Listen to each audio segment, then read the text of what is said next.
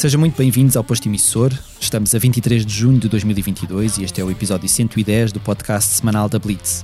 O meu nome é Mário Rui Vieira e na próxima hora estarei à conversa com as ilustres convidadas que agora vos apresento. Apesar de já por cá andarem desde 2017, foi há três anos, com o vídeo de Lisboa Não Sejas Racista, que chegaram aos ouvidos de um público mais alargado. Desde então percorreram palcos norte a sul do país e não só, carregando consigo o seu ativismo e a bandeira da liberdade, Gravaram o hino Marcha do Orgulho, cantaram Elsa Soares e conheceram Caetano Veloso, participaram no Festival da Canção e construíram o seu primeiro álbum Ocupação, que acaba de ver a luz do dia. Foi gravado ao longo dos últimos dois anos e é apresentado por elas como uma espécie de manual de sobrevivência queer, que tem o fado como matriz, mas vai muito para lá dele.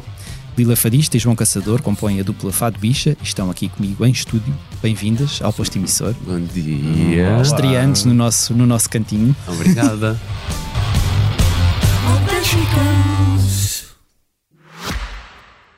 Francisco, é um prazer estar aqui consigo. Se descobre a si próprio como poeta? Ah, essa é uma pergunta muito difícil de responder. Eu, eu sou uma parte do braço que ele deixou para, para pôr em pé aquilo que ele Se queria. quiseres fazer um balanço da tua vida, Em contagem decrescente para os 50 anos do Expresso, Francisco Pinto Balsemão entrevista 50 personalidades ao longo de 2022. Não perca o podcast Deixar um Mundo Melhor, disponível em todas as plataformas e em expresso.pt. A Lila fadista, bicha ativista, diz a tradição. Nesta Lisboa, figura de proa da nossa canção. Figura bizarra que é o som da guitarra. Eu, primeiro que tudo, gostaria que vocês explicassem melhor como é que chegaram ao título Ocupação. Que lugar é este que as Fado Bicha querem ocupar? Ahm, olha, esse, o título do álbum surgiu de uma forma assim super espontânea. Estávamos, nós eh, fomos fazer uma, uma tour no Brasil no final de 2019 e, e um certo dia estávamos, a- estávamos em casa de um amigo onde ficámos em São Paulo e estávamos a dar uma entrevista, não foi?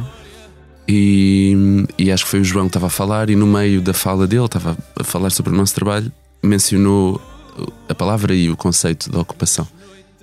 E, e depois terminámos a entrevista e eu disse assim: ah, esse- essa palavra é mesmo tipo certeira Ahm, para falar sobre o nosso trabalho ou sobre a nossa premissa, assim, até de uma forma mais geral. E, e depois, mas não sei se foi eu se foi o João que disse: ah, isto é mesmo o nome do álbum, disse devia ser o nome do nosso álbum. Pronto, isto foi no final de 2019. E depois, entretanto, fomos, já tínhamos começado a trabalhar no álbum nessa altura, né? já tinha. Foi na altura que saiu a Lila Fadista, que foi a primeira, a primeira música que fizemos com o Molinex, que é o produtor do álbum. E pronto, e depois começámos a, a trabalhar no álbum. Depois, entretanto, vem a pandemia, enfim, depois podemos mais falar sobre isso. É. Mas o nome foi ficando, foi sempre ficando. Não é que, que o tínhamos eh, decidido e já não havia volta a dar, mas, mas acabámos por sentir que ia sempre ficando ao longo do trabalho e que fazia sempre sentido. E traz muito essa ideia de, por um lado, ahm, nós até temos usado esta metáfora em algumas entrevistas a falar sobre o álbum, que é se- puxar uma cadeira que não estava lá para nos sentarmos à mesa. Que é um bocado essa ideia de nós, enquanto pessoas ah, dissidentes de género e de sexualidade, bichas, ah, pegarmos num património que também é nosso, não é? Um património cultural que faz parte da nossa. Primeiro faz parte da nossa matriz cultural, né? das pessoas que crescem em Portugal, quer gostem de fado, quer não gostem. Ahm, mas de nós em particular, de mim e do João, faz parte da forma como faz parte da arte, da música que nós ouvimos desde a adolescência e, e sentimos ah, é a nossa expressão, Ah, é a forma como nós queremos cantar e fazer música. E só que nós não tínhamos, eu senti isso de uma forma muito concreta, um espaço, um lugar para existir dentro do fado onde nós coubéssemos por inteiro, onde não tivéssemos de deixar nada de nós de fora. E, e nós recusámos-nos a, a fazer isso. Um, e portanto, a ocupação parte desse, desse sentido de ocupar um património e ocupar-me com plenamente com Inteiro, toda, é. todas, todas nós. Mas esse lugar à mesa, na verdade, não é, um- não é um lugar que não existe só na mesa do fado, não é? Nós, o facto de nós estarmos uh, aqui a falar também acaba por ser uh, um, um- se calhar uma, uma, uma exceção. uh, quando falamos de pessoas uh, queer, LGBT, Claro. não é? O lugar à mesa nunca está garantido e continua a não estar garantido. Aliás, basta vermos uh, muitas vezes as discussões, os debates que há na televisão sobre qualquer questão que tenha a ver com, com sexualidade ou identidade de género, é raro uh, teres alguém uh, a falar em nome próprio, não é? Uhum. É uma coisa que ainda acontece. Uh, portanto, esta ocupação também é uma ocupação mais larga, não é só uma ocupação de um lugar no fado. E para além do fado, né? E até para nós próprios, é uma ocupação dos nossos próprios corpos e da nossa, das nossas cabeças. E uma ideia que nós às vezes usamos de uma espécie de descolonização de nós próprios, daquilo que aprendemos durante muitos anos nas nossas vidas, não é? e que apreendemos as regras.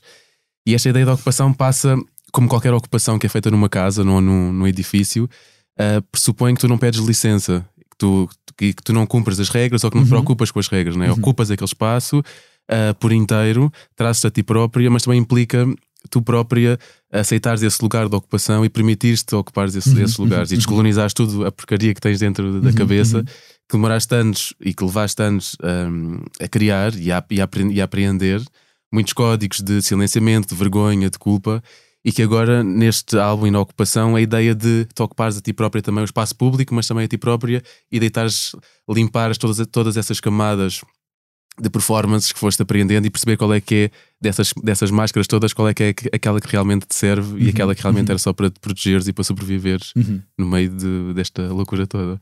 Tu, uh, Lila, falaste aí da, da palavra bichas, é um, é um termo que, que é usado no vosso, no vosso nome também. Eu acho que a primeira vez que, que vi o, nosso o vosso nome, lembrei-me de uma conversa que a Oprah teve com o Jay-Z há uns anos, em que ela lhe perguntava: Mas porquê é que os rappers têm tanta necessidade de utilizar a palavra nigga?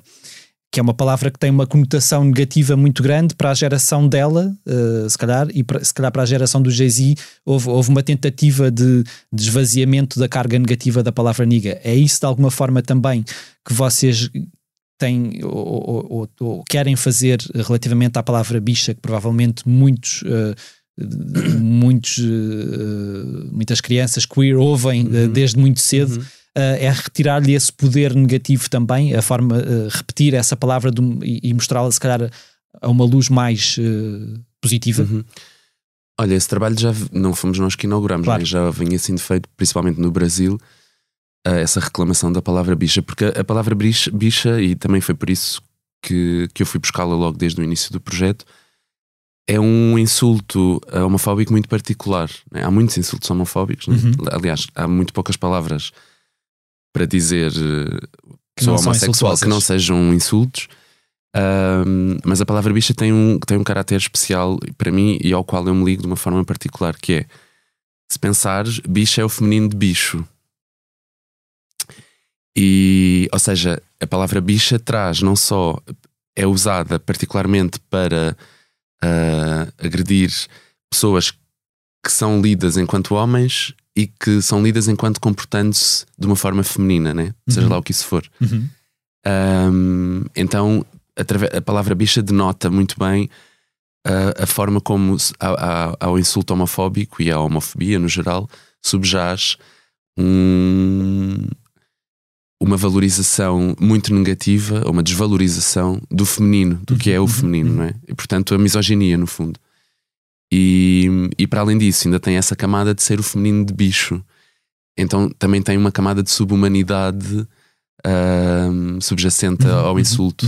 Chamares bicha a uma pessoa é tipo dizer tu és um bicho e para além disso ainda és um bicho feminino, que é uma coisa ainda pior. Sim. E eu gosto muito desses dois lugares, tanto do lugar do feminino quanto do lugar do subhumano ou do animal, nesse sentido de, ahm, de dissidente de uma série de códigos ahm, que definem o que é que é humano, o que é que é valorizável, o que é que é belo. Uhum. E, e então essa subversão de todas essas categorias do belo e do valor ah, são coisas que me atraem artisticamente. E para além disso, é a minha identidade de género. Tipo, eu passei por, enfim, tenho, fiz todo um caminho ah, até à medida que a linguagem sobre género e sobre pensar género foi começando a ser acessível para mim já há mais de 10 anos, né, que se começa, começas a ler artigos e as pessoas Uhum. começam a conseguir aceder a uma linguagem que lhes permite pensarem-se melhor a si próprias. Uhum. Eu acho isso muito bonito.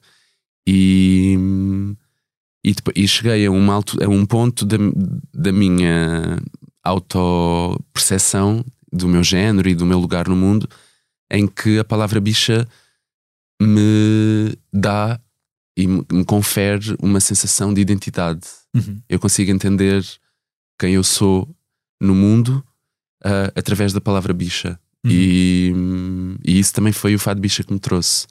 Tudo aquilo que me permitiu e que me tem permitindo e vai continuar a permitir explorar ah, em cima do palco e não só, artisticamente, criativamente, permitiu-me a mim e ao João também Uhum. pensar-nos e conhecer-nos ah, muito melhor ao longo destes cinco anos. Uhum. Então tem sido um que eu acho que, enfim, acontece para muitos artistas, para nós tem essa camada particular ahm, né, da exposição, porque nós fazemos um projeto como Fado Bicha e quer dizer, só o nome ahm, escancara logo a porta, não é? Uhum, E, e- e- e torna que nós achamos isso importante, torna muito Mostra logo exposto vem, e é? visível, exato, quem nós somos e a nossa premissa. E, e isso cria, e, é um bocadinho também, e o João fala muito nisto, que aconteceu no Festival da Canção. Nós vamos ao Festival da Canção e nós aparecemos na televisão das pessoas e das milhões de pessoas que viram no Festival da Canção e muitas delas, cara, não sabiam que nós íamos e de repente nós estamos na televisão. É uma ocupação também. E a levantar um leque, a fazer uma ocupação, exatamente, a levantar um leque a dizer bicha, a darmos um beijo na boca, a dizer a canção que escolhemos cantar Uhum. e, e as pessoas têm de lidar com isso. E, e isso, obviamente, nós sabemos, porque lemos várias reações. Para muitas pessoas, isso foi muito desagradável e muito desconfortável. Também para pessoas LGBT a lidar com comentários homofóbicos e Uhum, transfóbicos uhum, de uhum. pessoas uh, cis-hetero, mas não há, não há não, nada se esconde, não há subterfúgios nem meias palavras. Uhum, uhum. Perdão. E esse é uma força É muito importante, grande. claro. Um, eu dizia no, no início que hum, este é um disco parte do fado, mas que vai muito uh, além, além dele. Um, vocês chegaram à conclusão que, em termos musicais, um, queriam ir mais, uh, queriam explorar mais, não se queriam deixar só encerrar no fado. Eu acho que não é uma, uma escolha consciente no álbum. Nós partimos de um lugar de uma grande paixão ao fado e aquilo, e, e aquilo tudo que é o fado. Porque quando falamos de fado, às vezes temos a tendência para, para definir uma coisa muito estereotipada ou normativizada. Estanque, é? Sim, daquilo que nós temos a percepção do que é o fado hoje.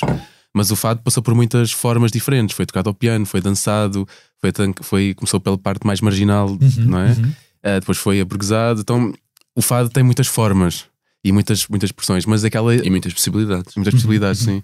Mas aquela, aquelas melodias que nos, que nos levam mais para o fado, as harmonias, como nós as conhecemos, estão lá no disco. Ah, simplesmente tivemos mais ferramentas através do Molinex que quisemos ah, usar e aceder para o nosso trabalho, para a ocupação, porque a nossa banda foi um bocadinho um papel um bocadinho inverso do, do normal ou do normativo, que é nós demos zero, quase 200 e tal concertos, estamos 4 anos a fazer concertos e depois temos um álbum. E geralmente as bandas têm um álbum e depois vão E fazer os depois é concertos. partem, Yeah. E, e deu-nos esse lugar de estrada e de, e de amadurecimento do repertório. Um, e depois levá-la para o estúdio, quando nós tocámos só a guitarra e a voz, de repente temos acesso a um conjunto de ferramentas, de beats, de efeitos nas vozes, de mais instrumentos, de tocar piano, violoncelo, eh, trompetes.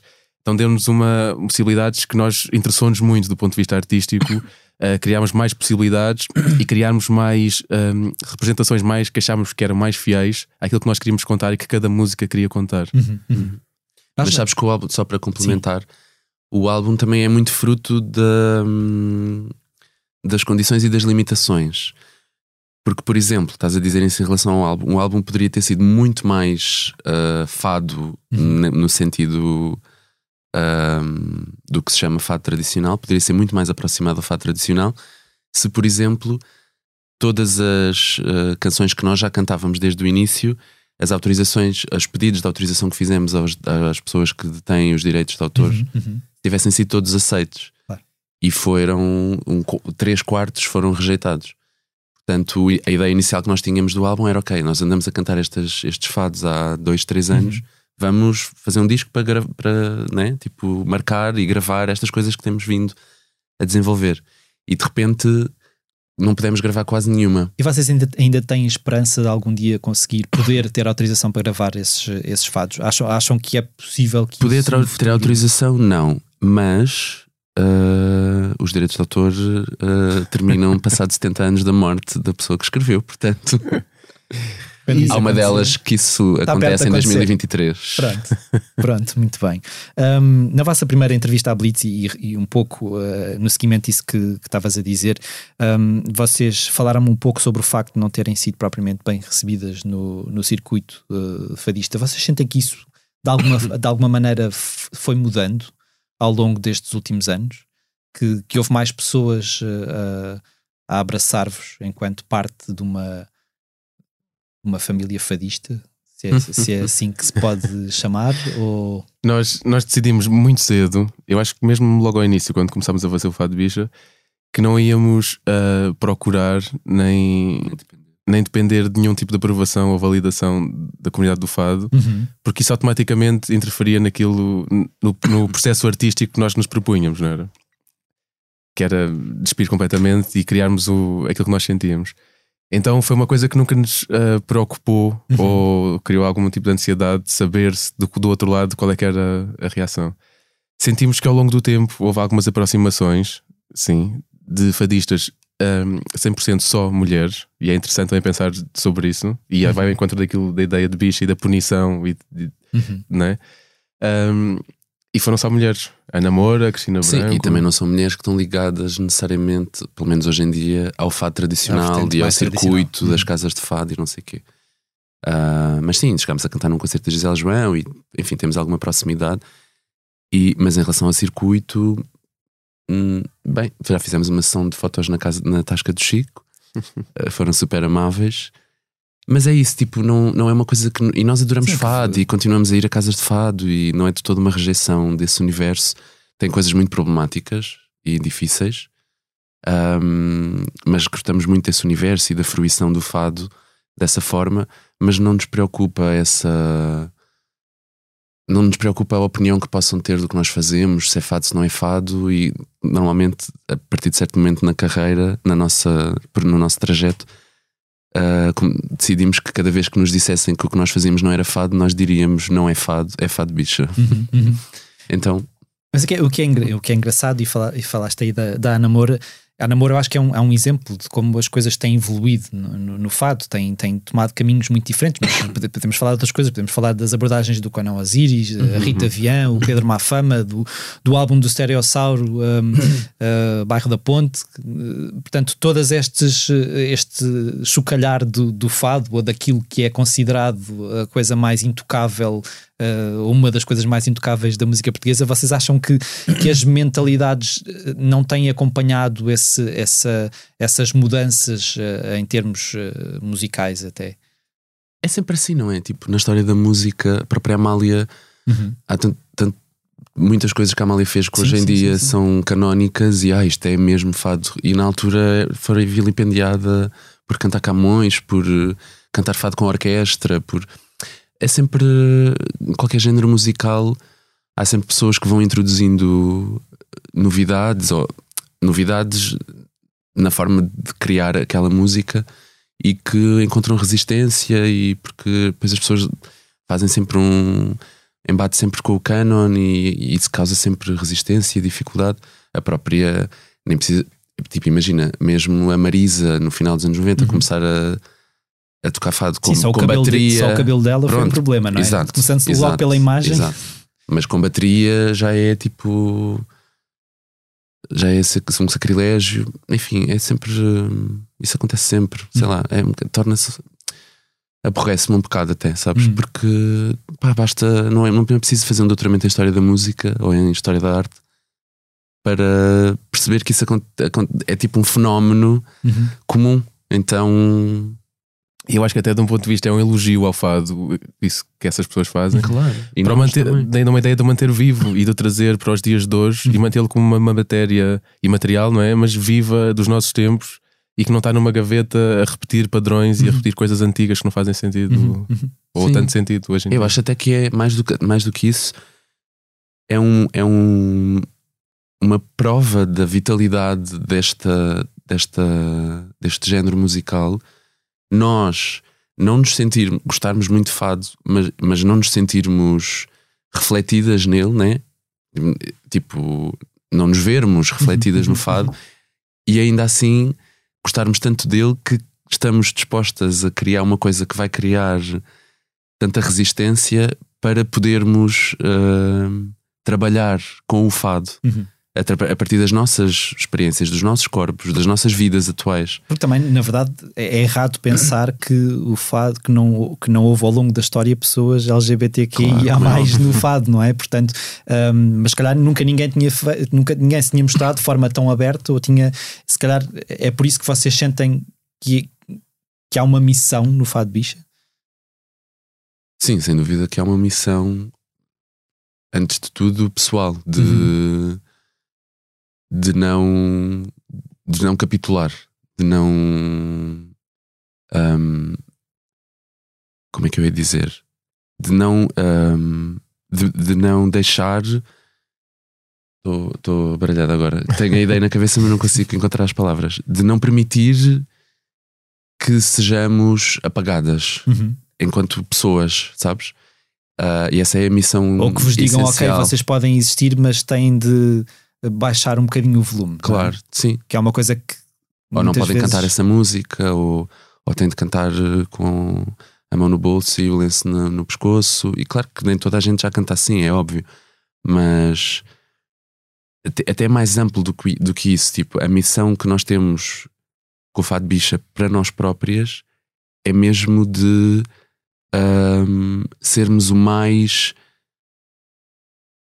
visíveis possível para nós e para fora. Uhum. E, e depois, a partir daí, é óbvio que isso desencadeia uma série de camadas políticas e, e de reações e contra-reações políticas que nós achamos importantes de prosseguir em Portugal e que há outras pessoas que o fazem, obviamente, porque Portugal é um, é um país e temos uma cultura de silêncio e de moderação e de modéstia Uhum. muito forte, muito herdeira do Estado Novo ainda e Mas essa questão da visibilidade é, uma- é um- é um, é um, é um, é assunto que está cada vez mais na ordem do dia, obviamente não só em Portugal, mas, mas em Portugal, acho, que- aliás, eu acho que em Portugal se calhar ainda estamos um pouco no Uhum. início dessa conversa de- de- de- da importância da visibilidade, não é? Vocês, e, e- ligado a isso, eh, o, o tema eh, 1997, para o qual tu escreveste um, Lila, escreveste um, um texto eh, no qual recordas experiências dolorosas da tua infância e, e adolescência. Um, vocês receberam mensagens depois de, de- das pessoas ouvirem esse, esse tema em particular, de jovens ou, ou não jovens, ah, ah, por, por de alguma forma vocês espelharem uma experiência que se calhar é mais comum até do que, do que se calhar muita gente no país pensa que não, que não esteja ou que não conheça alguém que tenha passado por uma experiência dessa. Se calhar há muita gente que não, não tem noção do quão ampla é essa realidade, não só ex- exclusiva de, obviamente, de, de pessoas Crianças queer. crianças queer, não é? Mas, mas vocês receberam algum feedback já Uhum. dessa. É, é um, é um texto, não só é um texto muito forte, como na verdade é lido por, um, por, um, por uma criança. por uma criança também, não é? Houve algum feedback desse? Houve muito, sim. ah, recebi muitas mensagens. Recebemos Hum. muitas mensagens de pessoas amigas ah, a dizer, sei lá, que, que estavam a ouvir o álbum e, e que não estavam à espera daquela faixa. É a terceira faixa do álbum, não estavam à espera daquela crueza e que, e que iam no autocarro e que tiveram de. ou que iam no metro e tiveram de sair porque não conseguiam parar de chorar. Ou, Ahm, ainda não tivemos assim, eu acho, muitas mensagens de pessoas que não conhecemos ou de jovens. Uhum. Ahm, acho que isso potencialmente poderá vir a acontecer, ou mesmo que não recebamos, eu, eu sei que, ahm, que é uma faixa que cujo texto e a história, a forma como está contada, ser uma criança a narrar, para mim fez sentido porque eu queria também trazer esse, esse universo, sabes? Porque aquilo é uma, é uma narração da minha experiência enquanto criança e eu queria, mas mas não é tipo um, não é um texto político, né? Quer dizer, também é, mas é, um, é uma música, é uma faixa de um álbum. Então eu queria criar um universo ah, auditivo e conceptual que também tivesse ligado com a história. Então foi por isso que convidámos uma criança, que é o filho de uma amiga nossa, para, para fazer a narração. E eu sei que para muitas pessoas aquilo que é para mim, na verdade, aquilo é também o resultado de um processo meu interno de ter começado a fazer terapia já pela terceira ou quarta vez no ano passado, no início do ano, e estar com uma, com uma psicóloga que não desistia de falar sobre o bullying Uhum, que eu tinha sofrido. E eu às tantas já sentia, ai, mas eu estou sempre a falar disto, tipo, e, e ela e ela estava sempre a ir, eh, estava sempre a ir a esse tema. E, e isso foi muito importante para mim. E eu, e eu a certa altura percebi que por mais que eu soubesse teoricamente a ligação entre aquela experiência na vida de uma pessoa, no geral, né? tipo Uhum, abstratamente, uhum, e questões de saúde mental, sei lá, dificuldades, uma série de de níveis relacionais, uhum. na- mesmo na idade adulta, Ou até a tua maneira de estar, se calhar na maneira vida, de estar com a idade total. que tens, não é? Sim, eu não me permitia emocionalmente a mim validar essa minha experiência, o impacto dessa experiência na minha vida. E, e a terapia ajudou-me a fazer isso. E eu percebi, depois, pensando no álbum, e já não me lembro bem como é que essa ideia surgiu a primeira vez, mas eu senti, não, eu preciso de dizer isto, sabes? E até houve um amigo meu que no início me disse: Ah, mas esse texto é tão, tipo, é tão triste, é tão doloroso, tipo, não tem, não tem, não consegues pôr tipo um final de esperanço, esperançoso. Ah, mas, mas depois ficou bem, tudo ficou bem. ou- E eu percebi o que é que ele queria dizer. Claro, é, um, é mesmo, é difícil de ouvir. Uhum. E, e depois eu Muitas refleti vezes sobre não aquilo. fica bem, não é? Muitas vezes não fica bem. E eu refleti sobre aquilo e pensei: não, eu preciso mesmo dizer isto. Eu preciso de dizer àquela criança que eu fui e a tantas outras crianças que estão agora e a muitas outras crianças que outras pessoas foram também que aquilo aconteceu de facto e que aquilo foi mesmo horrível. Não há tipo. ahm, não, foi, não é um exagero pensar, não é tipo. ah, não, não é tipo uma falsa memória, não é um exagero. Aquilo foi mesmo assim e foi mesmo horrível e teve um impacto muito forte na minha vida na altura e continua a ter até hoje em dia. Então, para mim, teve um, foi um bocado terapêutico nesse sentido. Porque se calhar passaste alguns anos a desvalorizar também essa experiência. Muitos, muitos anos, sim. Hum. Um, em 19- 1997, o, o, o ano desse, que dá título a esse, a esse tema, tinham-se passado apenas 15 anos da descriminalização da homossexualidade e ainda menos tempo desde que, que, que tinha deixado de ser Deus. considerada uma doença, não é? Um, na canção, na canção. Requiem para Valentim, vocês relembram o bailarino Valentim de Barros, que foi torturado às mãos de profissionais da, da saúde Uhum. uh, por ser homossexual. Em Medusa-me, vocês abordam de certa forma o assassínio da Gisberta Salse. No vídeo da Lila Fadista há uma mensagem para a Lara Crespo, ativista trans que tirou a própria vida, e continua a perder-se precocemente muitas uh, uh, vidas dentro da comunidade. O que, é, o que é que é mais urgente fazer para prevenir estas tragédias, estas vidas que continuam a ser. Um, porque na verdade, assim, muitas destas histórias vão ficando esquecidas com o tempo também, não é? Uhum. Infelizmente. É uma resposta que é muito complexa, não é? O que é que é preciso fazer? Eu acho interessante a ideia da urgência queer. E na urgência queer vem aquilo que a Lila falava inicialmente, da própria ideia da linguagem, de nós não termos palavras para nos encontrarmos. As que temos são insultos. Hum, então nós começarmos a criar estes símbolos eh, que também são símbolos artísticos e que nós podemos fazer, e a ocupação vem nesse sentido, de criarmos um, um álbum onde alguém também se possa rever e, fazer, e ter, ter eco, não é? Um, porque nós historicamente crescemos sem, sem linguagem para nos definirmos, sempre a falarmos sobre nós e até sem nenhum, sem nenhum símbolo de nos revermos nem referências sobre nós, não é? A televisão não falava sobre nós, os livros na escola não falavam sobre nós, as canções não falavam sobre nós, e então é urgente criar, criarmos linguagens e criarmos símbolos positivos que não sejam ah, esses relatórios médicos de psiquiátricos, não é? Ou notas de suicídio, ou escândalos nas capas dos jornais, ou, ou programas de televisão, não é? Que nos exageram e que usam a nossa existência para ter audiências. Então é importante contrariarmos e criarmos ah, referências positivas sobre nós uh, para podermos existir e coexistir mais, mais fortemente. É porque a, a invisibilidade acaba por ser uma coisa uh, da qual nós muitas vezes nem nos apercebemos. Eu acho que ainda, ainda há pessoas que não acreditam que, que as pessoas queer existem, não é? Uhum. Que, que há. Ou, ou, ou, que são uma invenção do mundo moderno, que é uma, são coisas recentes. São uma moda, não Exatamente. é? E esse, e esse é, é, a grande, é o grande poder da invisibilidade: é que hum, quando alguma pessoa tenta surgir de um lado ou do outro, uh, dá a ideia que essas pessoas nunca existiram e que está agora alguém maluquinho que está a querer dizer que é uma coisa que Uhum. nunca existiu, não é? Uhum.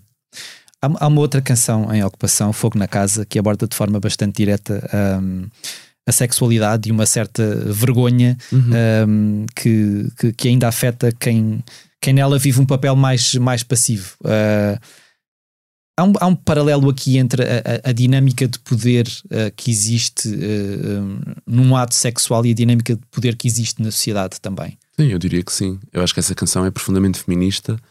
Uh, começou, eu queria escrever uma música sobre levar no rabo. E de repente comecei a construir meio que a ideia, ok, mas o que é que eu quero dizer exatamente? E, e percebi, não, há aqui, há aqui um lado de um, que tem que ver com uma, com uma coisa muito concreta que é ser uma pessoa que é penetrada Uhum. num ato sexual por um pênis, enfim, mas não necessariamente, mas particularmente por um pênis, e, e um lado de, uh, de uma desvalorização profunda e até de uma um, demonização que está associada às pessoas que historicamente, uh, historicamente e Sim, ba- basta pensar nas piadas sobre os alemães, como é que eles perderam a guerra, havia sempre essa- Exato, essas piadas exato, eh, que continuam a existir Sim, sim, e continuarão a existir. há uma é? vergonha associada, Uhum. há uma vergonha e uma desonra, até eu diria, associada um, ao ato de se ser penetrado. E isto tanto vale para mulheres cis como para pessoas queer. uh, e até para homens cis que também, Uhum. que também heterossexuais que, que gostem de ser penetrados. E, e eu acho que isso tem raízes profundas, eu acho, e quer dizer, não sou só eu que acho, claro, tem raízes profundas numa, numa desvalorização tipo endémica, sis- sistémica da, da feminilidade e desse mesmo a própria palavra passivo, né? Ah, traz um, Uhum. também tem uma Uhum. carga e é estranho dizer ah, eu sou passivo, tipo, sou passivo no sexo, não sou passivo no sexo. Uhum. Ahm, e então tem um lado de querer dizer isso, sabes? Querer dizer essas palavras, tipo, vem comer-me, ah, o cu é prazer. Tem muito esse lado, ahm, Puta e presidente. é? puta- sim, tipo, de, de dizer as palavras, mas também tem um lado de reclamar essa. hum, reclamar um- uma, uma sensação de. ou uma- um lugar de poder Uhum. nesse. nesse sítio, nesse lugar do sexo, nessa prática Uhum. mas que está ligada com, mesmo dentro da comunidade queer, Sim, sim, sim, sim, sim. à passivofobia. Sim. E replicam-se os mesmos, os mesmos padrões patriarcais e machistas. Por isso, acho que fazia falta termos uma música em português sobre levar no rabo e nós fizemos. Tem essa divisão na casa, né? O, o álbum conta com as participações de, entre outras pessoas, a cantora drag Simone da La Drag, uma atriz e ativista trans Alice Azevedo e Labac, artista não binária do Brasil, a viver em Portugal. Como é que surgiram estas colaborações? Foi- foram as canções que pediram estas, Yeah. estas pessoas? Foram Sim, as foi. pessoas que. Foi. E também a ideia que nós queríamos ah, contrariar os modelos, ah, as lógicas de mercado e, e de musicais e lógicas de tudo que deixam as pessoas queer de fora sempre das escolhas mais ah, das primeiras Mais escolhas. óbvias, ou- Yeah. Uhum. Então quisemos também contrariar essas lógicas, que obviamente para nós seria muito mais. in- Poderia ser, né, Mais muito potencial. vantajoso. Sim, convidar artistas Sim, sim, super sim, sim. conceituados. Ou, mas interessou-nos muito contrariar essas lógicas também e trazer só pessoas queer para o, para o álbum E nossas pares. e nossas pares.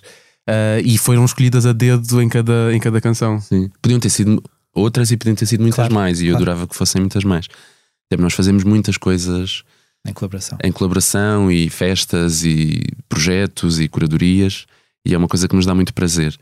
Ah, mas estas foram, sim, é um bocado as, as canções pediram, tirando Labac, que não foi tanta canção que pediu, foi mais.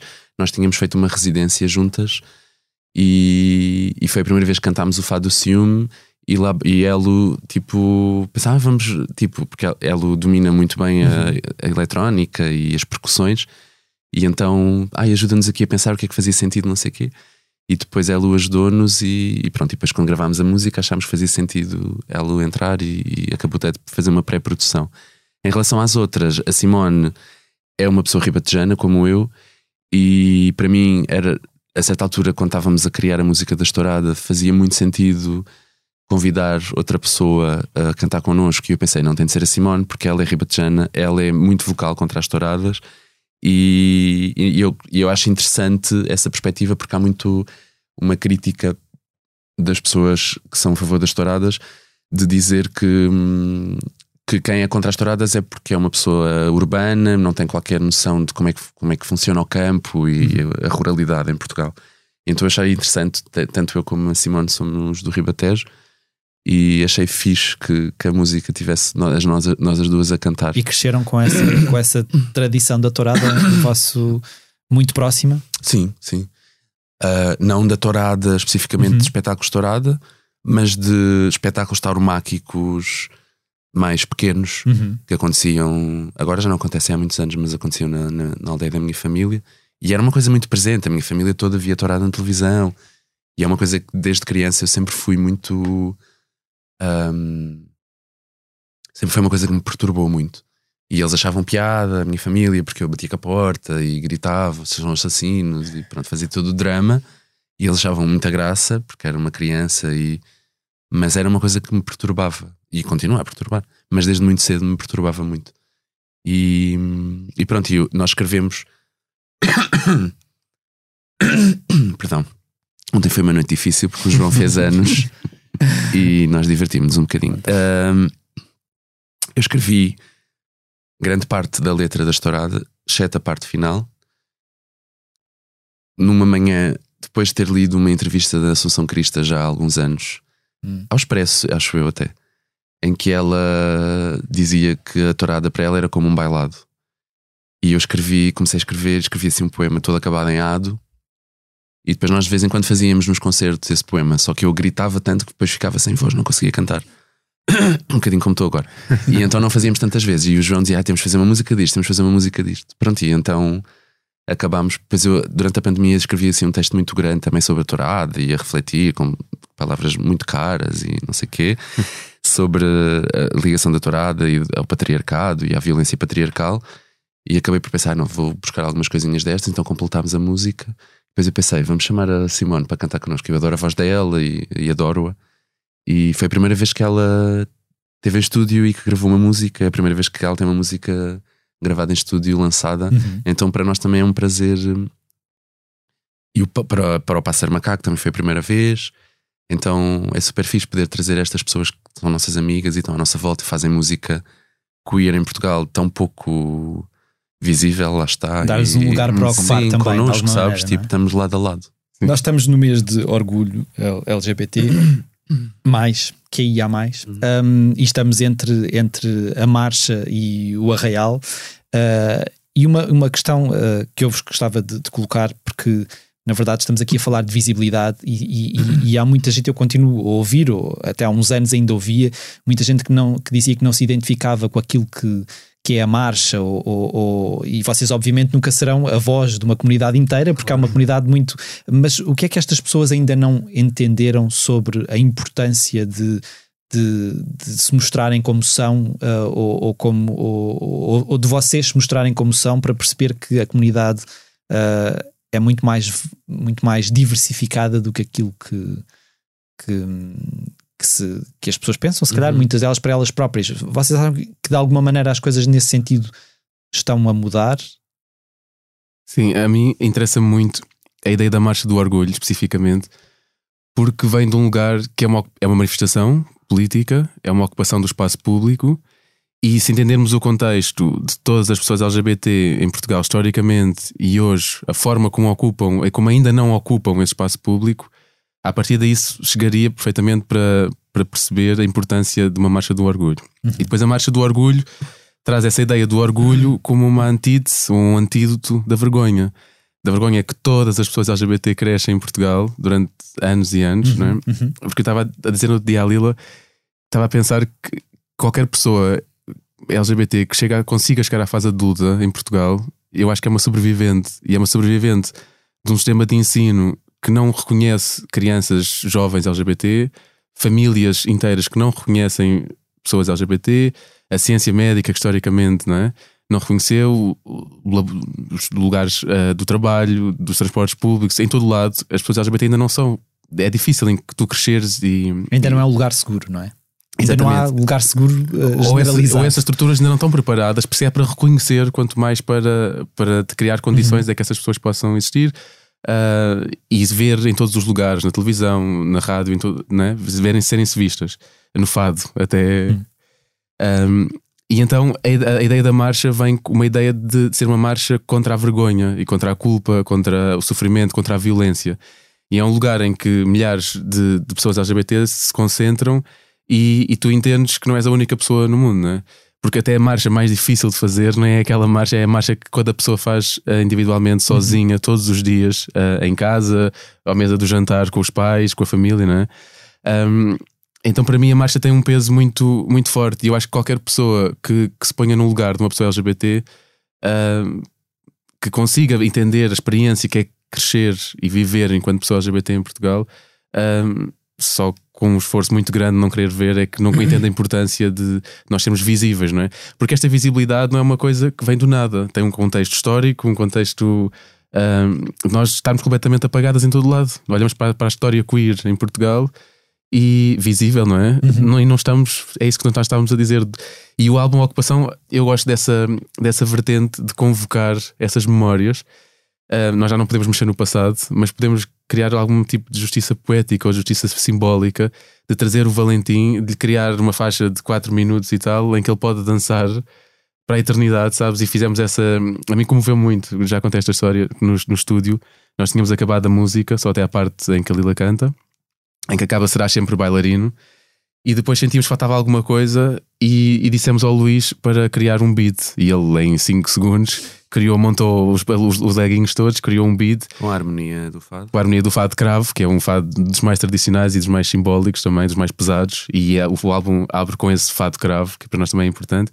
E de repente o Valentim ganha asas e tem em 2022 um lugar onde pode para sempre dançar durante, aquela, durante aquelas faixas e comove muito um, esse nosso trabalho porque vem ao encontro dessa do fim dessa invisibilidade, do fim dessa violência simbólica, não é? Que nós não podemos mexer no passado, mas agora Sim, dessa, damos- dessa morte continuada, né? é essa morte epistemológica, não é? Que nós somos.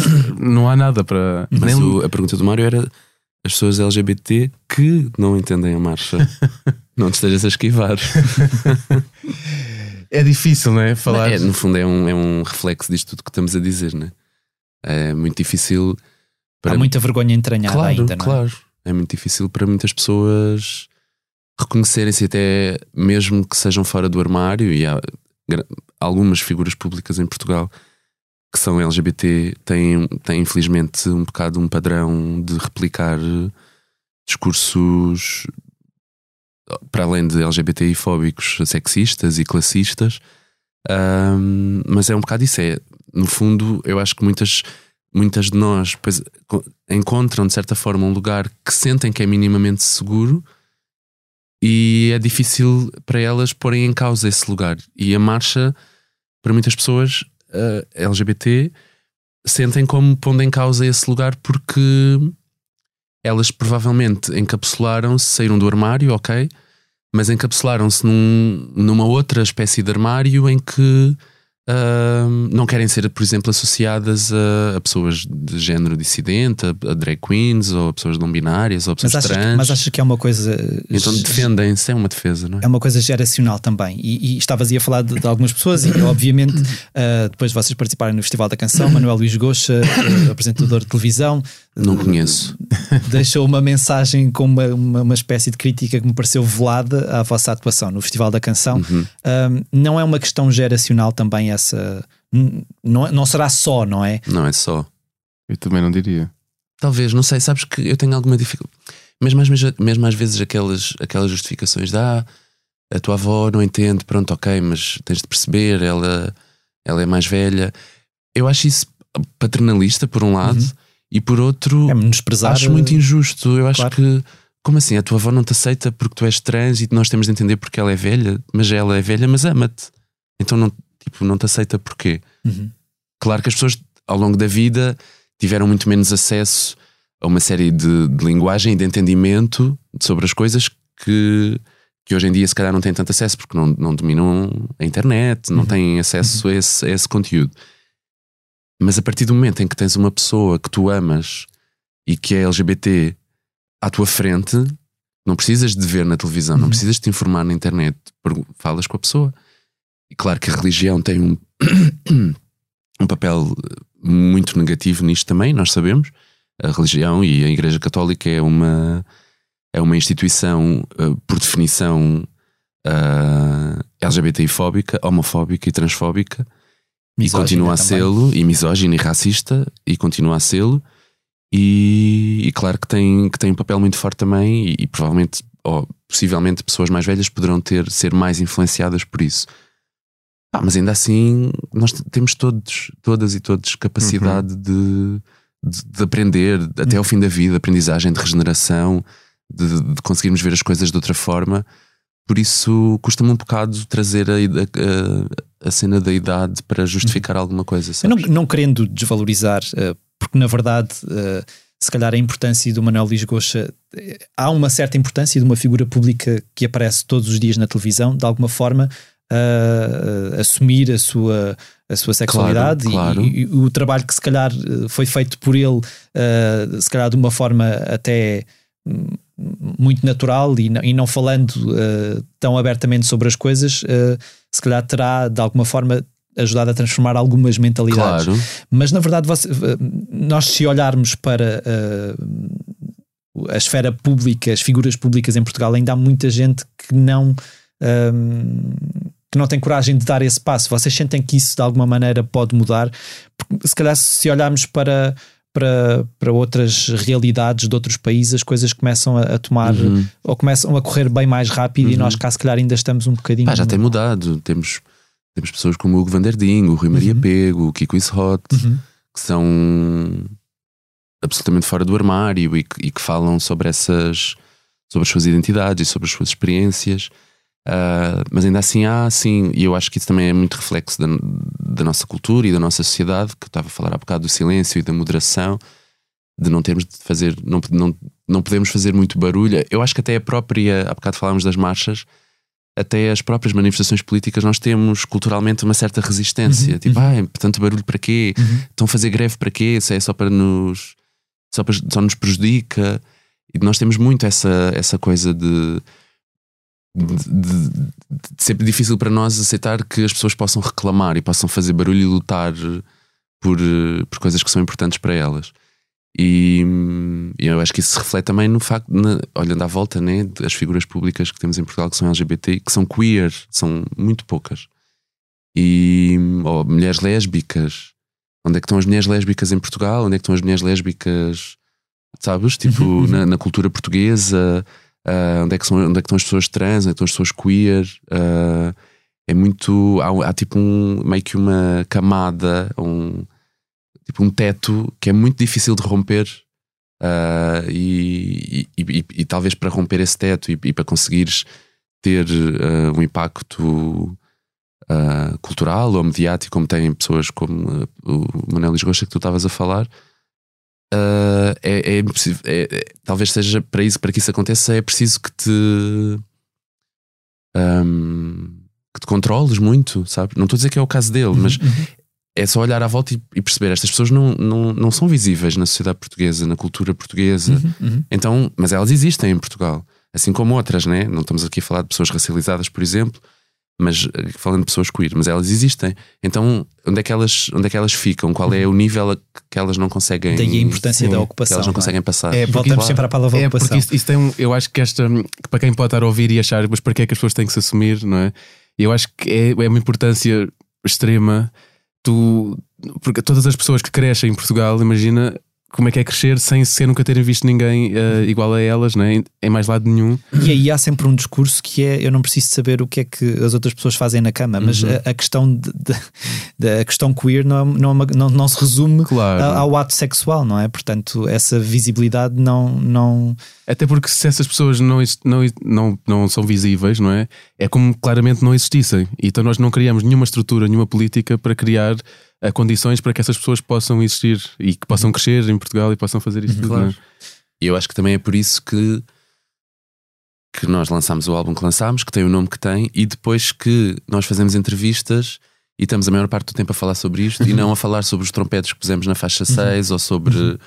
Percebes? o ativismo e a, e a, a- É a porque é vossa preciso. arte, a vossa arte e o ativismo, da verdade, cruzam-se. Claro, e é porque é necessário, porque se todas as pessoas que falam connosco, e tu és uma pessoa queer também, mas mesmo que não fosses, se todas as pessoas que falam connosco é, pri- pri- é principalmente sobre isto que querem falar e que querem ouvir e que querem criar conteúdo, É porque há é essa porque, é necessidade. porque não isso é preciso em Portugal ainda. Uhum. Agora, mudando radicalmente de assunto, ou voltando a um assunto que vocês já afloraram aí de uma maneira muito uh, uh, tenue, o Festival da Canção. O que é que vocês retiraram daquela experiência para vocês? O que é que, que balanço é que fazem da vossa passagem pelo Festival da Canção? Porque na verdade, se calhar, foi uh, a vossa, uh, o vosso período mais visível, não é? Uhum. Uh, o que é que vocês retiraram de toda essa experiência? Foi sem dúvida um dos períodos mais visíveis, né? temos uma plataforma nacional. A mim, e já, já disse isto várias vezes, o que mais me interessou do Festival da Canção foi a ideia de entrarmos em casa das pessoas sem pedir licença e criarmos uma, uma discussão e um desconforto que foi bom ou que foi mau. E interessa muito na arte essa arte que cria um desconforto e cria uma dissonância, sabes? Que mexe de algum lugar, mal ou bem, que te põe em causa e que te põe a pensar, porque eu- nós sabemos que não existe hum, evolução, que não existe. Não conseguimos adquirir direitos humanos ou tudo o que nós, nós for preciso sem desconforto. O desconforto faz parte dessa mudança de estado. De um lado para o outro, temos que gastar energia, temos que ficar desconfortáveis. E então, para mim, interessou-me essa ideia de, de entrarmos em casa das pessoas eh, e de criarmos essa, essa discussão para o mal para o meio e para o, para o mal. E depois, a ideia de também criarmos hum, um objeto artístico muito específico, para além da música, mas toda uma concepção visual que nunca tínhamos feito até então, né? nunca tínhamos estado com dezenas de câmaras a apontar para nós, com as luzes, todo aquele palco incrível, os tempos, porno. os timings, que, que aquilo é tipo a música, as luzes baixam, nós ficamos de montar há eh, um segundo e começa a, a música, Uhum. portanto está tudo. Então esse foi um estímulo muito grande também artístico de poder criar e pensar tudo ao pormenor, as roupas, Uhum. um, onde é que ele ia, depois subia, se descia, os, Os leques, onde é que símbolos. entravam, sim, a parte simbólica. Então deu uma camada, deu uma, uma camada de construção artística muito mais para além da música e também Uhum. visual. Uma discussão que partiu da vossa participação, uh, pelo menos à minha volta, houve várias discussões. A primeira discussão foi como é que é possível a vossa música não ter passado à final, porque mesmo tendo em conta. uh, Tendo em conta as visualizações que, que, que a canção teve, as audições que a canção teve, todas essas coisas indicavam que de alguma maneira o povo pequenino passaria à, à final. Um, vocês. eh, Eu não sei muito bem como é que é de perguntar isto, porque na verdade, se calhar houve pessoas que se. eh, que ficaram presas à, à letra da canção ou ficaram presas ao título da canção e acharam que de alguma forma era uma canção antipatriota, o que quer que seja, Uhum. Uh, e se calhar houve outras pessoas que ficaram uh, chocadas quando vocês deram um beijo uh, uh, ao vivo, em direto na televisão. Um, vocês sentiram que foi um, um, um bolo destas coisas que fez com que a canção não passasse? Não sei, porque pelo público nós teríamos passado. Fica, a Uhum. canção ficou em quinto Ok. do voto do público. Portanto, eh, passavam cinco canções, portanto a nossa teria passado com o voto do público. Ahm, eu acho, tipo, a, a- a nossa semifinal tinha canções muito boas Uhum. e intérpretes muito bons. Tipo, a Áurea, o FF, os 4 e meia, Amaro, tipo, criaram. ah, ahm, E não se só calhar as músicas eram fãs bonitas, também mais, mais uh, Pronto, claro, também. forte, não é? mas as canções eram bonitas e eles são muito, portanto, cantam muito bem, são muito bons intérpretes, estava tudo perfeito. Uhum. Ah, e a nossa música era um bocado mais torta ah, a todos os níveis, né? não tinha uma estrutura clássica. Nós, pronto, né? com tudo o que nós trazemos e- e- e- não sei, acho que houve talvez, por exemplo, se se, se valorizasse mais ah, o rasganço nas canções, por exemplo, um, e a, a, possibilidade de criar dissonância, como o João estava a dizer, ou de criar reflexão, ou de ser uma coisa mais diferente, talvez nesse sentido a nossa pudesse ter sido mais valorizada em relação às outras. Uhum. Se se valorizasse mais uma, uma, uma estrutura mais clássica de música, muito bem cantada, muito bem preparada, então aí se calhar a nossa não era tão valorizada em relação às outras. Não sei muito bem, também não, não ficámos muito tempo a hum. pensar sobre isso, na verdade. Sim, interessou-nos mais ao sentir que aquilo que nos propusemos, propusemos inicialmente ficou que se cumprimos. Claro. E, que... e o que te retiraram daquilo foi uma boa experiência. Mas ficámos uhum. tristes, não vou mentir, ficámos tristes de não ter passado. Claro. E eu era a única pessoa da nossa comitiva que achava ou que tinha a sensação que nós não íamos passar. Porque toda a gente estava absolutamente convicta de que iríamos passar. A, a crise, a nossa maquilhadora ficou tristíssima, fartou-se de chorar. uh, mas eu, de alguma forma, não sei, tinha uma sensação que, de que não íamos, não íamos passar. Pronto, e depois confirmou-se, mas ficámos tristes, porque até porque nos permitiria ter mais uma semana claro. para falar sobre a música, falar sobre o que fizemos em palco, tipo, por exemplo, quando eu subo as escadas, uh, aqueles degraus no, no palco e com o leque daquela forma, estou uh, a, a, mimetizar, a replicar a, a, estátua do Infante Dom Henrique no padrão dos descobrimentos, em, ao mesmo tempo que estou a cantar. Uh, que há pessoas escravizadas no fundo do mar e que foram escravizadas pelo Império Português e foram muitas, milhares, milhões de pessoas e, e, e, e que foram escravizadas e mortas no processo que é celebrado nesse mesmo uhum. monumento. Uhum. Um, Isso é um espelho que as pessoas ainda não, não, não gostam de ver, não é? Pois, imagino que não gostem, e, e eu acho que os governos sucessivos uh, de Portugal, pré e pós 25 de Abril, têm feito bem esse trabalho de não, não permitir e dar ferramentas às pessoas para analisar a realidade e a história dessa forma. Portanto, nesse sentido, têm sido muito bem sucedidos e, e não é de estranhar que seja complicado para as pessoas uh, e que seja muito. que mexa muito com. Com elas, de uma forma emocional, uh, falar da história de Portugal dessa forma. E tu há bocado estavas a dizer que, que as pessoas podiam achar que era uma canção antipatriota. E é uma canção antipatriota. é, Nós somos uhum. antipatriotas.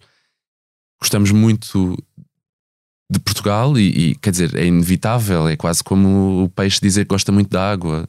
Não, não dá para fugir. Tipo, nós crescemos aqui, é a nossa língua materna as nossas famílias são portuguesas, não é que nós quiséssemos ser de outra nacionalidade, mas para, para lá, para, para além de não, não termos muita dificuldade com os conceitos de, de nação e de Estado um, e de fronteiras, um, queremos deixar a, a, a noção de pátria de fora, bem de fora mesmo, e pensar enquanto, ok, somos uma sociedade, ok, tudo bem, até partilhamos uma língua, partilhamos uma série de coisas, vamos pensar como é, que, como é que todas as pessoas nesta sociedade podem viver melhor, independentemente de ser Portugal, de ter a história disto, de ter a história daquilo, entendes? Uhum. E a música é um bocado sobre isso, tipo, de onde é que nós vimos e que liberdade é esta que nós gostamos tanto de festejar e de dizer que somos campeões da liberdade desde o 25 de Abril e há bocado falaste da descriminalização da homossexualidade aconteceu oito anos depois do 25 de Abril portanto se eu tivesse se eu fosse viva no 25 de Abril e as pessoas fossem para a rua gritar liberdade eu iria pensar e pensei isso elas teriam que liberdade é esta uhum. para quem é que uhum. quem é que quem é que acede a esta liberdade e de que forma uhum. não é?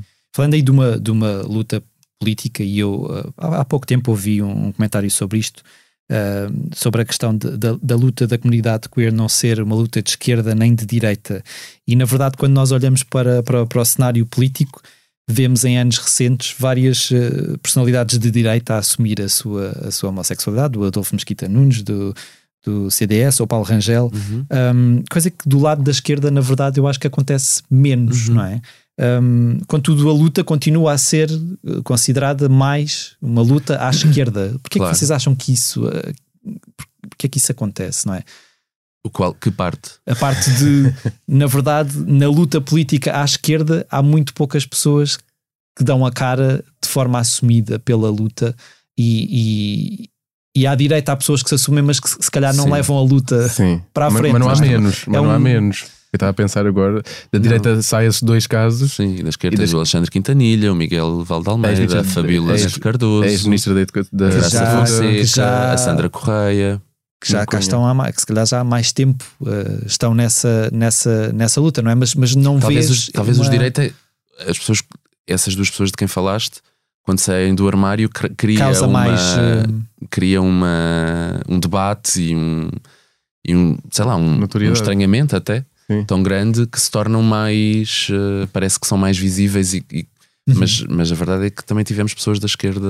Sim, a sair do armário. Mas Sair eu acho armário. é que a ideia de que os direitos LGBT não são nem de esquerda nem de direita, não somos nós até que, que- defendemos isso, porque historicamente, nas últimas, nas todas as leis que foram ao Parlamento, claramente houve uma votação à direita Uhum, que foi muito opo- foi oposta à votação sim, da esquerda, sim, sim. que a direita, nos últimos, ah, diria, 10 anos, 20 anos, 15 anos, ah, votou constantemente que todos, mas é que todos os direitos LGBT em Portugal foram votados pela, pela direita em Portugal, Uhum. pelo PSD e pelo CDS-PP. Foram bloqueados. Foram bloqueados, sim, sim, sim. sim, votados, sim. Ah, Sim, votados, sim. Portanto, é uma coisa que é clara e que não é. Porque essa ideia de não é de esquerda nem de direita é uma falácia, não é? A Claro. ideia de que cá existem pessoas LGBT de esquerda e direita, claro. Mas politicamente a direita posicionou-se de uma forma ah, muito clara e muito, e muito rígida contra todos os Uhum. direitos LGBT. Isso é. E este reforço da, da extrema direita já vos eh, bateu na cara? Já, já, já Acho se sentiram a alvo? todas as pessoas já que vivem neste país. Claro, já sentiram um alvo direto de, de- desta, desta nova força. Não sei bem, talvez sim. Eu, eu acho que teve, teve um impacto tão grande desde que o André Ventura começou a ser ah, uma pessoa omnipresente nos meios de comunicação em Portugal. Ah, eu acho que se, se isso não tivesse acontecido e se não existisse o André Ventura na política portuguesa, provavelmente o Bruno Candé não teria sido assassinado. E aquele homem que assassinou o Bruno validação, Candé era racista já e seria sempre racista, com certeza. Mas se não tivesse havido a validação e a descredibilização de, do discurso dos direitos das pessoas racializadas em Portugal, da visibilidade das pessoas racializadas em Portugal e a total demonização até desse, desse, desse discurso e destas pessoas em Portugal, provavelmente não, sim, não se teria sentido legitimado para ir a casa por causa de uma altercação com, o- com a cadela do Bruno Candé, ir buscar a arma e tê-lo matado a sangue frio em Moscavide, no meio da rua, durante o dia. Portanto, a partir daí, não só assassinou o Bruno Candé, como isso, o assassinato do Bruno Candé é uma coisa que nos afeta a todos, acho eu, e deve- se não afeta, deveria, enquanto sociedade. Ah, por isso, acho que é, é, é- é muito forte e pronto. E agora temos 12 deputados eh, na Assembleia da República. Agora voltando bem lá atrás e, e mudando radicalmente para outro assunto, como é que a música entrou individualmente nas vossas vidas? Ui, Como é que vocês perceberam que era uma que era ou que estava a ganhar uma importância eh, demasiado grande para ignorar na vossa vida? Eu foi desde muito cedo. Lembro-me de ser pequenino, já cantava aquela história que todas as pessoas ligadas à música dizem, né? que os pais encontravam na sala, estava a cantar com o microfone, ia tocar guitarra. E aos 12 anos pedi aos meus pais para me porem na guitarra, a estudar guitarra, e a partir daí, portanto, já lá vão 20 anos, mais 21 anos, em que tocar guitarra. Depois fui tirar o curso no, no Hot Club, depois fui tirar o curso superior de música. Então a música teve sempre. Depois, entretanto, comecei a andar em casas de fado com amigos, comecei a tocar e a cantar. E eu acho que é uma ligação que está é omnipresente, sim. Nunca tive acesso, a- eu lembro-me de ser até bastante diferente da Lila, a música hum, que fosse mais ah, refinada.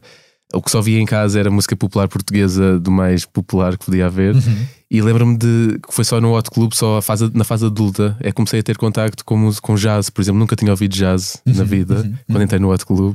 E foi difícil quebrar essa.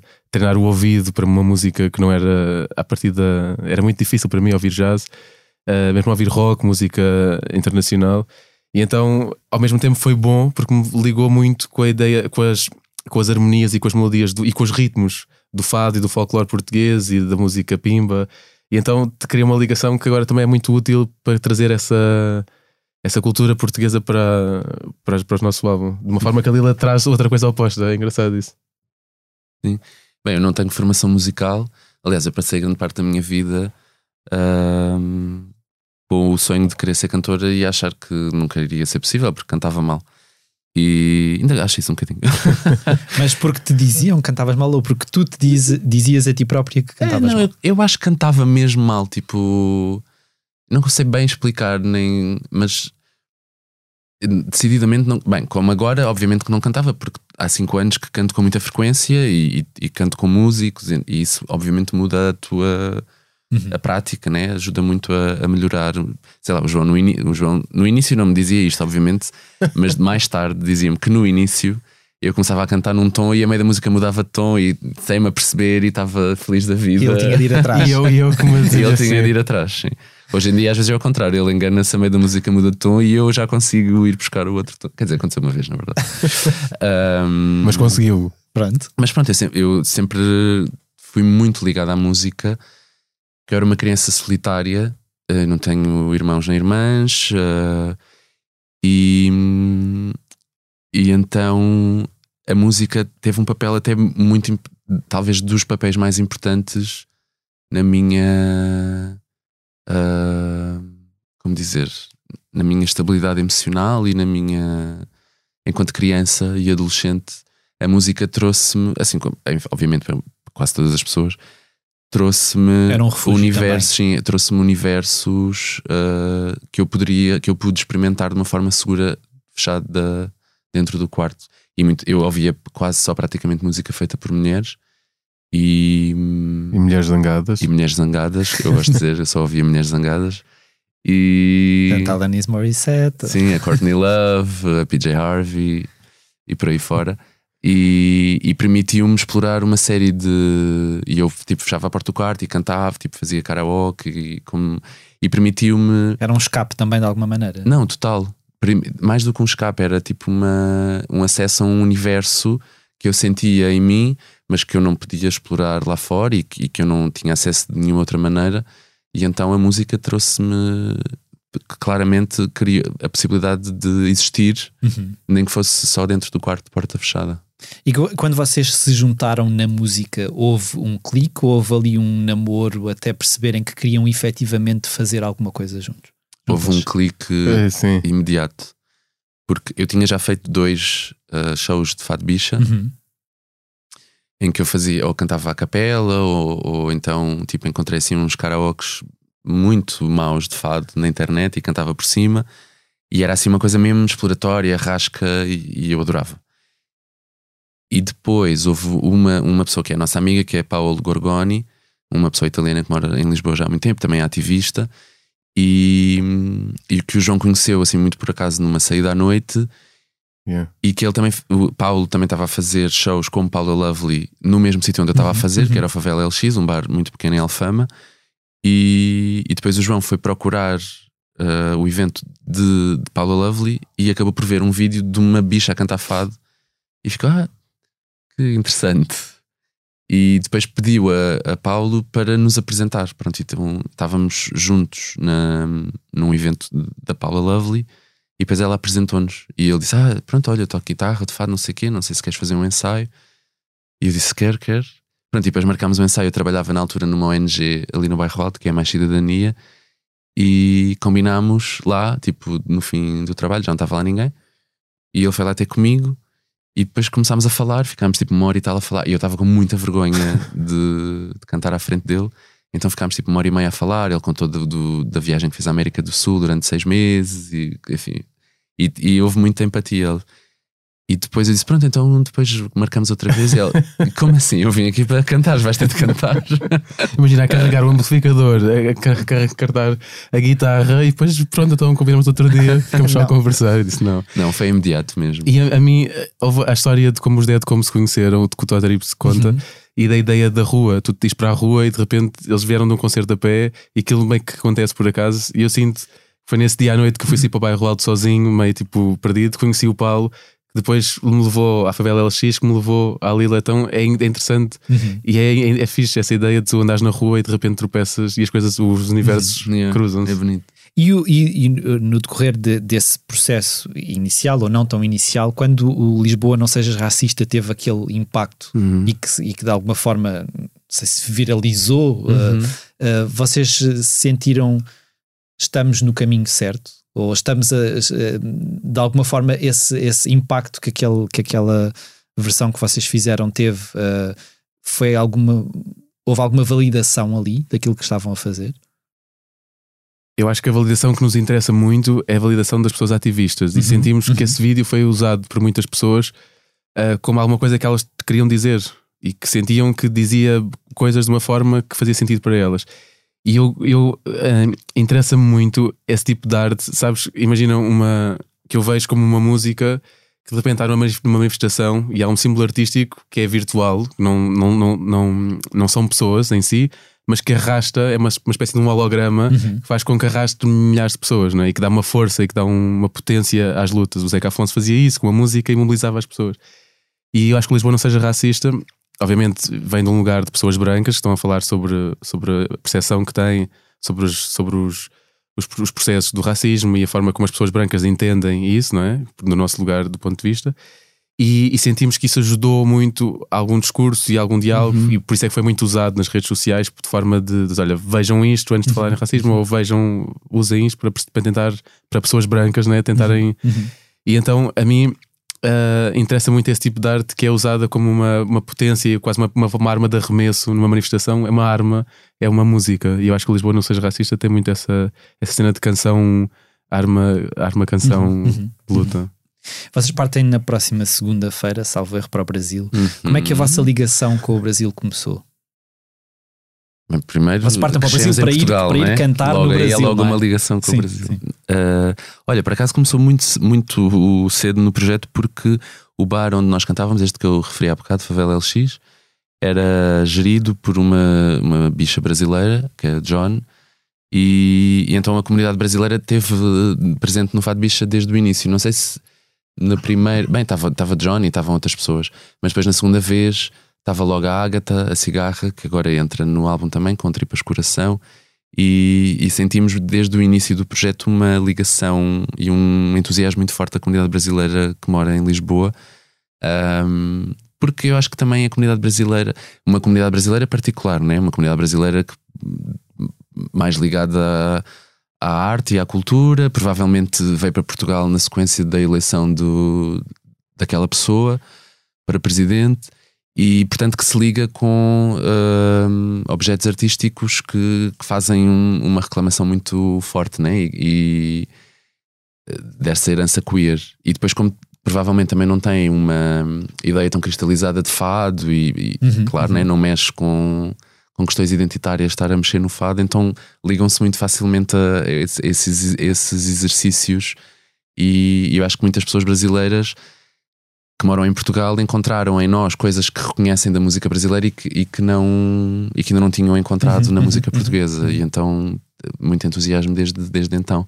Mas mesmo pessoas que vivem no Brasil nós fomos ao Brasil em 2019 no final de 2019 fizemos oito concertos e foi assim meio que nós só tínhamos dois à partida e depois pusemos nas redes vamos para o Brasil onde é que nós podemos ir cantar? A começámos a, aparecer, receber né? montes de ah venham venham a a Uberlândia, venham a montes de sítios. Pronto, depois acabamos por escolher apenas três cidades, porque não dava para ir a todo lado. E fizemos oito concertos. E foi assim uma viagem muito intensa. Por acaso, ainda há pouco tempo refleti sobre isso. Foi uma viagem muito intensa, porque ficámos sempre em casa de pessoas amigas, com tudo de bom e também de intenso que isso tem sempre, né? Fizemos muita coisa. Que conhecemos o Caetano Veloso. Eu acho que nós conhecemos ele, mas ele não nos conheceu bem a nós. Mas como é que vocês foram parar A eh, casa dele. a casa Nós fomos dele? para a casa dele porque nesse verão de 2019 a Mídia Ninja tinha feito uma residência em Lisboa, que era a Casa Ninja de Lisboa. E, e nós fizemos muitas coisas com eles, pronto, e criámos uma ligação. E quando fomos para São Paulo, até ficámos uns dias lá numa sede que eles têm em São Paulo, que é a. Como é que é? A nave coletiva. Nave coletiva. E, e depois, quando íamos para o Rio, um deles, que é o Felipe Altenfelder, que é um dos fundadores da Mídia Ninja, disse: Ah, eu vou estar no Rio e vou um, vai haver um sarau em casa do Caetano Veloso. E o que é que vocês vão lá? E dá para tipo, dá para fazer uma palhinha, para cantarem umas músicas. E nós ficámos aí, bem, que cena, casa do do Caetano Veloso. Mas pensámos, é tipo um. Se calhar ele convida assim uns artistas ainda emergentes e pronto, e faz Sim, assim sim, umas sim, cantigas e não sei o quê.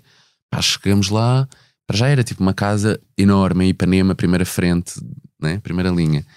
E chegamos, estava mega produção com, com garçons e tipo Ok. sistema de som. E pensava, ok, isto não é um sarauzinho. Nós pensávamos que ia- estávamos, estávamos ali à guitarra. Sim, sim. Na sala, no sofá. né? E depois acabámos por perceber, ou por ser informadas, que era um leilão que a mulher do Caetano Veloso, a Paula Lavigne, estava a fazer para ajudar a- o retiro do artista, que é a casa do artista lá do Rio de Janeiro.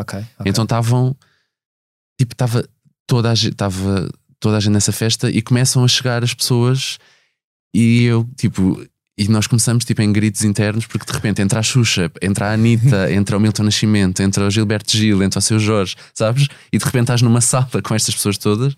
Obviamente tu és completamente invisível, mas isso não interessa nada. Uhum. Eu comia e só ficava a olhar para as pessoas. e pronto, e a certa altura o Filipe disse: Ah, Caetano, estes são um fado bicho. E lá, olá, tudo bem? Deu-nos a pessoa bem. E tirámos uma foto e pronto, ele foi a Foi vida assim. dele e também estava com mais em que pensar. Mas pronto, foi uma experiência engraçada. Hum. E agora eh, termino eh, a nossa conversa com uma, uma pergunta que me parece importante. Lila, tu usas pronomes femininos, Uhum. eh, João, tu usas pronomes masculinos e juntas usam o plural feminino. Uhum. Um, se um de vocês se identificar como pessoa não binária, levanta-se um problema com o qual eu já me deparei, que é a língua portuguesa esbarra, Uhum. porque a língua portuguesa é uh, bastante binária, não é? Sim. O, o que é como é que esta discussão, uh, que eu acho que começa agora a existir, não é? Uh, não é uma discussão de solução fácil, não, Não. é? Um, porque há, quer dizer, se calhar há, há- línguas como a língua inglesa que é, é, é- é muito mais fácil Um não uh, um, Genderizar. o que, o que é que é preciso saber para não uh, não cair em erros repetidamente Sim. nesse Olha, eu encaro isso de uma forma muito leve. Uhum. Um, quer dizer, por um lado séria e por outro lado leve. É, de, é de facto difícil falar com a linguagem neutra em português.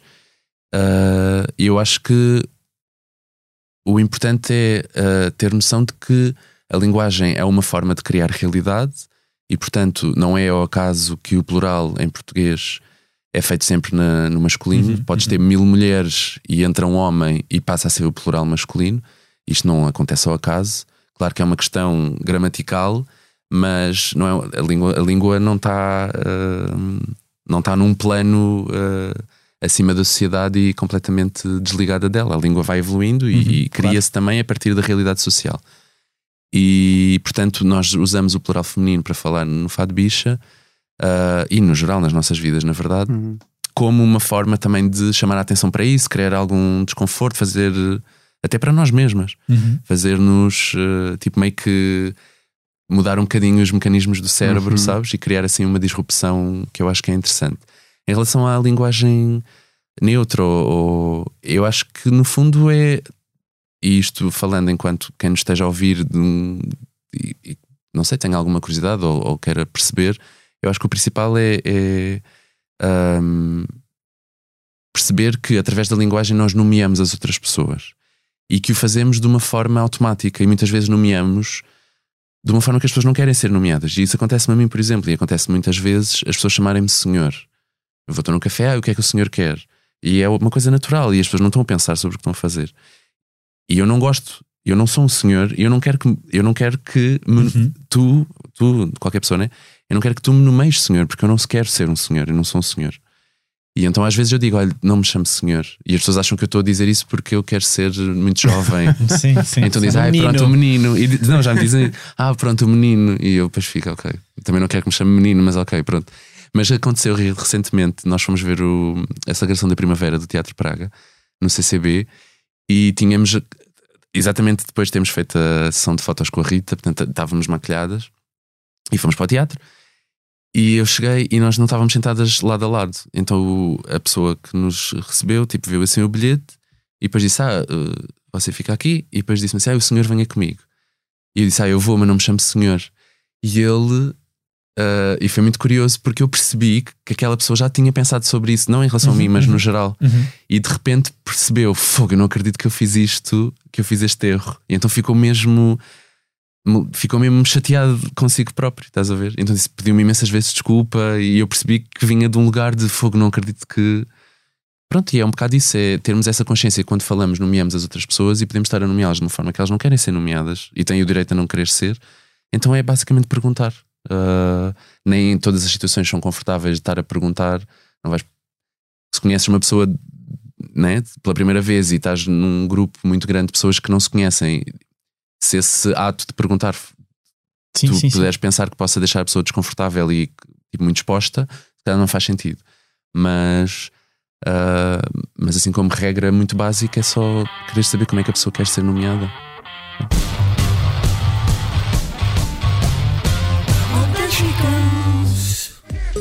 You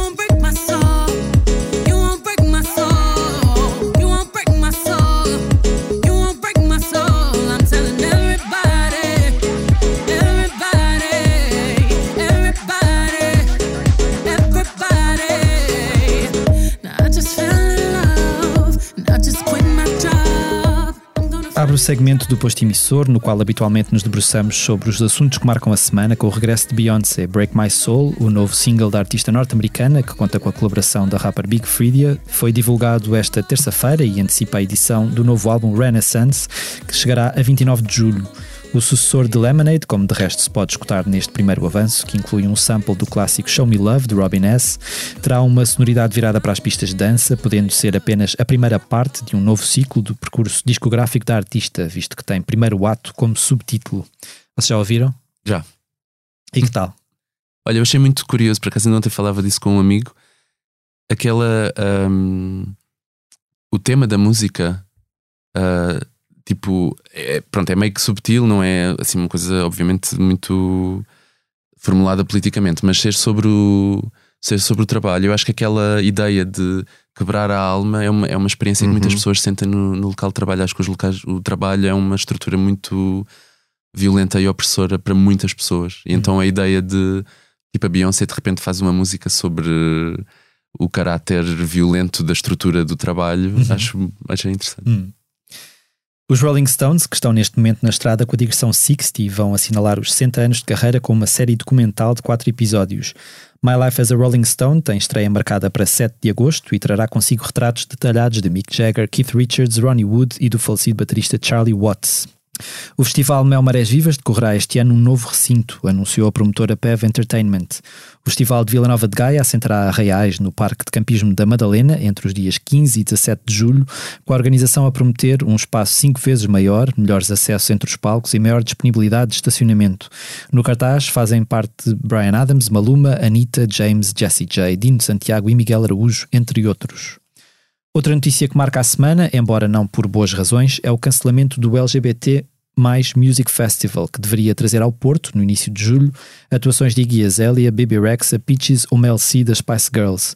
A notícia do cancelamento desta que seria a primeira edição do evento chega poucas semanas depois de a organização assumir problemas internos e de uma fonte próxima ter revelado à Blitz que o festival se encontrava em risco. Num comunicado partilhado nas redes sociais, chega agora um pedido de desculpas pelo facto de o anúncio do cancelamento ser feito a poucos dias das datas do evento e justificando-o com o facto de a organização ter feito os possíveis para avançar mesmo que num formato menor. Lê-se também no comunicado que quem comprou o bilhete para o festival está a ser contactado para que seja processada a devolução do dinheiro.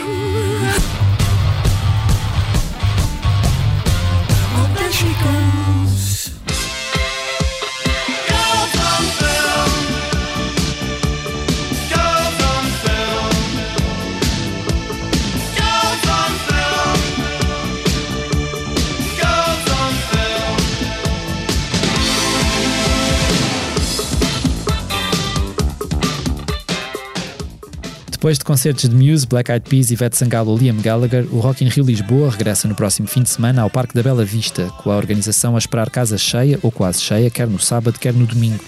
Além dos vários artigos de antecipação que poderá encontrar no site da Blitz, com todas as informações úteis, sugiro-lhe também a leitura da entrevista que Rui Miguel Abreu fez ao baterista dos Duran Duran, cabeças de cartaz deste sábado. Roger Taylor, fundador da banda britânica, Deixou alguns detalhes sobre o concerto do festival, mas falou também sobre a recusa dos Duran Duran de ficarem presos ao passado, sobre o novo álbum Future Past e sobre a entrada para o Rock and Roll Hall of Fame. Igualmente no site da Blitz poderá ler o resultado de uma conversa da jornalista Lia Pereira com Roberto Medina, na qual o criador do Rock in Rio falou do futuro do festival e recordou como tudo começou. E claro, poderá encontrar também em blitz.pt as reportagens do primeiro fim de semana do evento, Do concerto de guerrilha dos Muse à gigantesca discoteca ao ar livre dos Black Eyed Peas, passando pelo furacão Ivete Sangalo, os hinos de Manchester de Liam Gallagher e a emoção dos National. Mas não é só no site da Blitz que poderá encontrar informações sobre o Rock in Rio Lisboa. Chegou às bancas na semana passada uma revista especial dedicada aos festivais de verão e grandes concertos que se realizam de norte a sul do país nos próximos meses.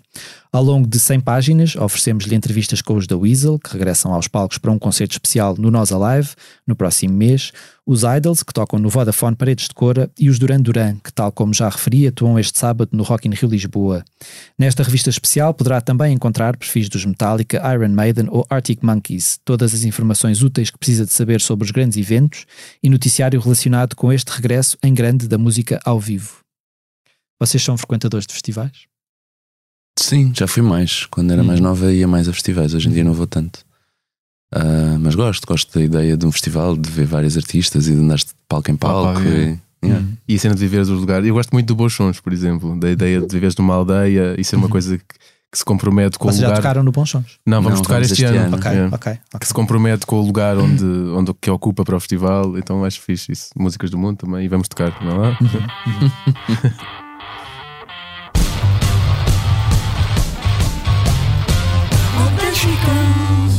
Deixa eu dizer que te amo. Deixa eu gostar de você. Isso me acalma, me acolhe a alma. Isso me ajuda a viver. Hoje contei pras paredes coisas do meu. Antes de encerrarmos o posto emissor desta semana, deixo-vos ainda algumas sugestões de concertos a que poderão assistir nos próximos dias. Milton Nascimento traz a Portugal a sua digressão de despedida dos palcos, após 60 anos de carreira, atuando esta noite de 23 de junho no Coliseu de Lisboa, no dia 26 no Cine Teatro Avenida de Castelo Branco, no dia 29 na Casa da Música no Porto e a 3 de julho na Feira de São João em Évora. Os 4 e meia sobem ao palco do Estádio Cidade de Coimbra este sábado, 25 de junho, contando com Cláudia Pascoal e Tatanca na primeira parte. No mesmo dia, o brasileiro Johnny Hooker canta no Teatro Circo, em Braga, descendo depois até Lisboa para atuar no Rock in Rio no domingo. Ainda no sábado, Paulo Bragança canta Adriano Correia de Oliveira no Centro Cultural de Mirandela. No domingo, 26 de junho, os três Tristes Tigres dão um concerto no Coliseu do Porto e a paquistanesa Aruj Aftab, que no sábado canta no Rock in Rio, atua no Palácio da Pena em Sintra, partindo depois para Braga para um concerto no Teatro Circo na terça. Igualmente, a 28 de junho, o Porto recebe concertos de Marisa Monte, que subirá ao palco da Super Boca Arena, e Rai, que se apresenta no Hard Club, repetindo a dose no dia seguinte, no Coliseu de Lisboa. Vocês vão agora para o Brasil, mas já têm concertos marcados depois uh, uh, em Portugal. Uh, Não temos muitos, infelizmente. Até estávamos a refletir sobre isso recentemente. Uhum. Uh, uma certa frustração de lançarmos agora o álbum e de estar a ter uma boa recepção e de não termos muito, muitos concertos. Nós vamos cantar ao Festival Músicas do Mundo em Sines, no final de julho, 29, creio. Uhum. Depois cantamos dia 14 de agosto no Bons Sons. E temos um concerto em setembro, dia 3 de setembro, marcado para Luxemburgo, para Esch, que é uma cidade de- do Luxemburgo, que é uma das capitais europeias da cultura este ano. E vamos lá cantar. E não temos mais nada. Ok. Portanto, Brasil e Luxemburgo. As pessoas que nos estiverem a ouvir no Brasil e no Luxemburgo. E em Nova Iorque. que- e em Nova Iorque também, é verdade. Sim. No Vamos dia Park. 17 de julho, sim.